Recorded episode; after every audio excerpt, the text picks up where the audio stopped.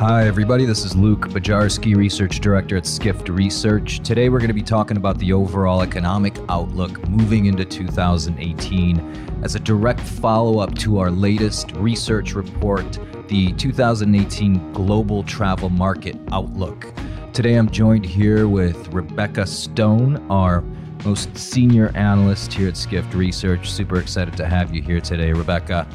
Um, so the the report name is actually Room for Optimism 2018 Global Travel Market Outlook. So why optimism? So a lot of the feedback that we're getting from the uh, sell side equity research folk and the industry points to a lot of a lot of encouraging news when it comes to overall forecast and, and overall growth uh, across the, the, the travel sector entirely. We're looking at average of 6% growth in sales and 8% growth in EBITDA across hotels, airlines, and cruise.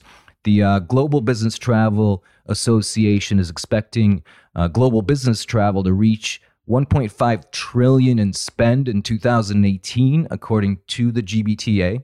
That's a 6.1% growth rate uh, from the previous year. So super exciting, super exciting to hear all of those stats. But we wanted to know what's underneath all of this good news as we head into the new year. So we we conducted this report to dig a little bit deeper across the various indicators, and Rebecca did an amazing job digging into the details. So I'm here to to question her on what we can expect and why. So First of all, let's talk a little bit about the relationship between the economy and travel. Rebecca, why is travel uh, so important to the global economy and vice versa?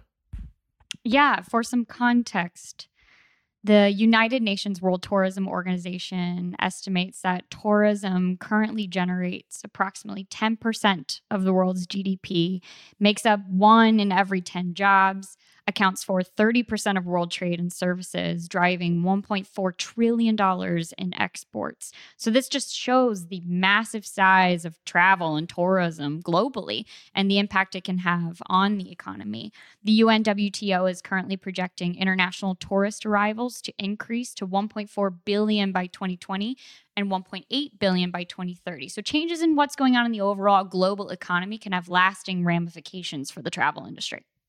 Okay, so before we drill down into the different regions and what's happening at the national level, can we talk a little bit about what's happening at the global level in terms of growth and what we're seeing for 2018?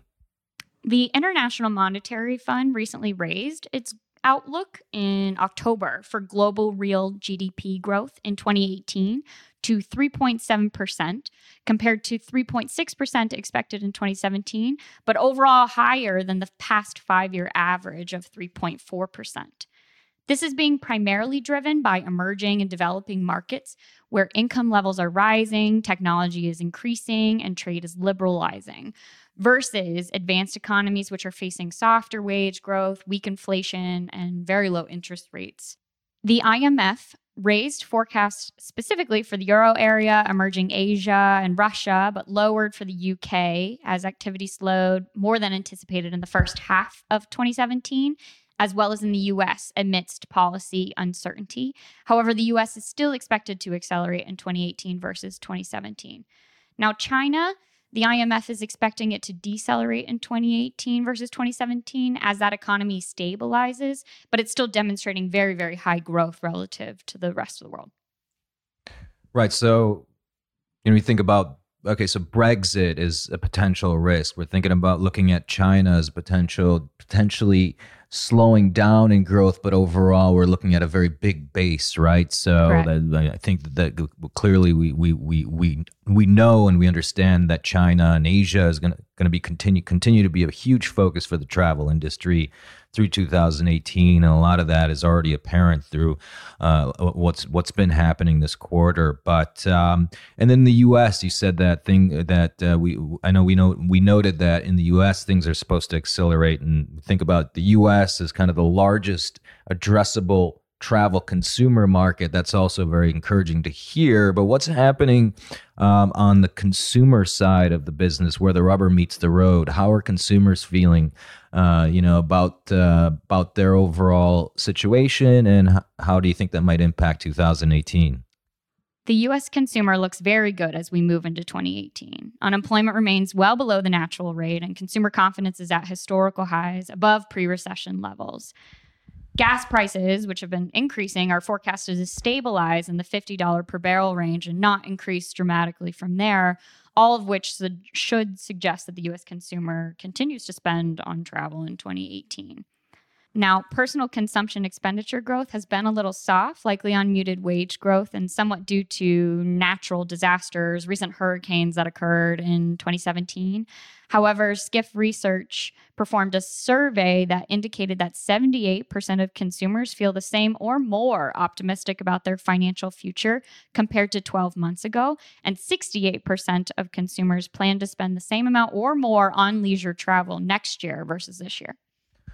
Thanks, Rebecca. And I'm sure that the airlines are also very happy to know that uh, in terms of the, the barrel price stabilizing through 2018, that kind of works both ways as consumer that hits the consumer at the pump and also in terms of the, the cost of, of, of air travel as well.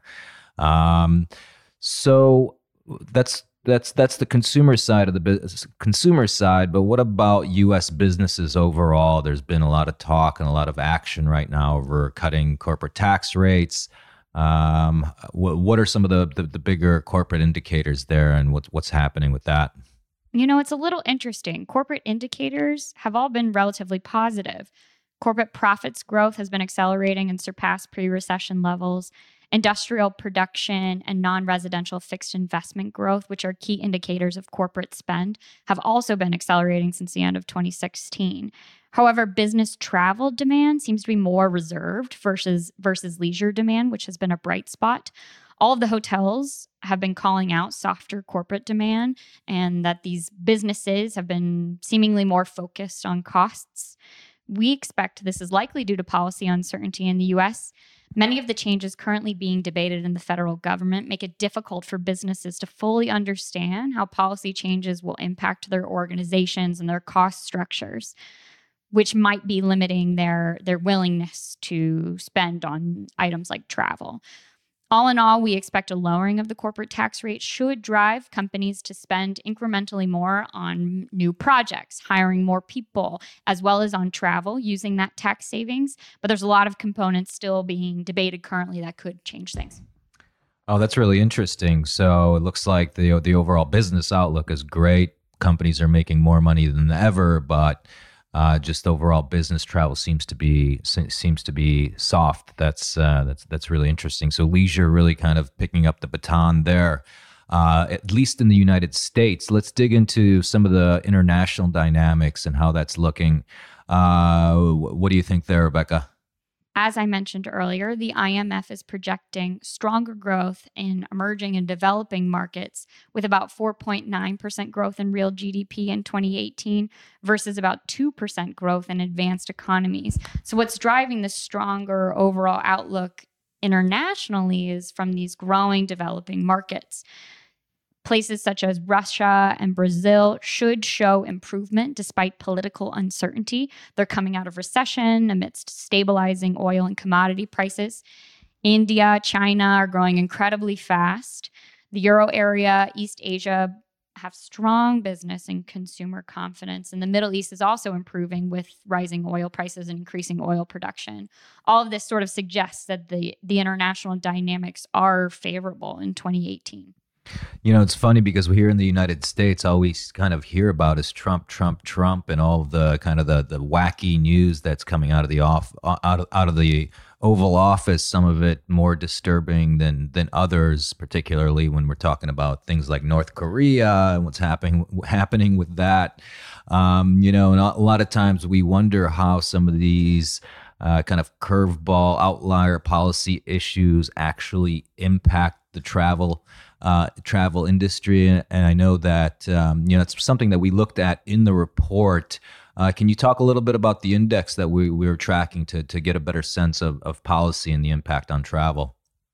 Here at Skift Research, we're tracking an economic policy uncertainty index that was created by professors at Stanford, Northwestern, and University of Chicago. It's based on newspaper coverage of policy related economic uncertainty federal tax code provisions that are set to expire in the future, and disagreements among forecasters for CPI and government purchases expectations. All of these items is sort of a proxy for uncertainty. And when we look at that index, it's actually been increasing um, or accelerating in the US, but decreasing on a global basis, which suggests to us that maybe growth in the US is more steady as she goes as we figure out some of these changes in, in federal policies, whereas there might be more growth internationally as these economies feel more comfortable. Yeah, and I don't know about you, Rebecca, but I'm I'm more of a, I grew up in the uh, Rick Steves travels in Europe era when basically the United States and Europe were like just the the, the top of the uh, top of the iceberg when it comes to the relevance in terms of the travel industry. But now we're kind of we're definitely more in into the uh, Anthony Bourdain era of global travel. So why is international so important? Dis, you know, you know, despite the overall size of these countries, why should why should we continue to focus on international? International is so important because it remains very underpenetrated relative to an economy such as the US in terms of travel.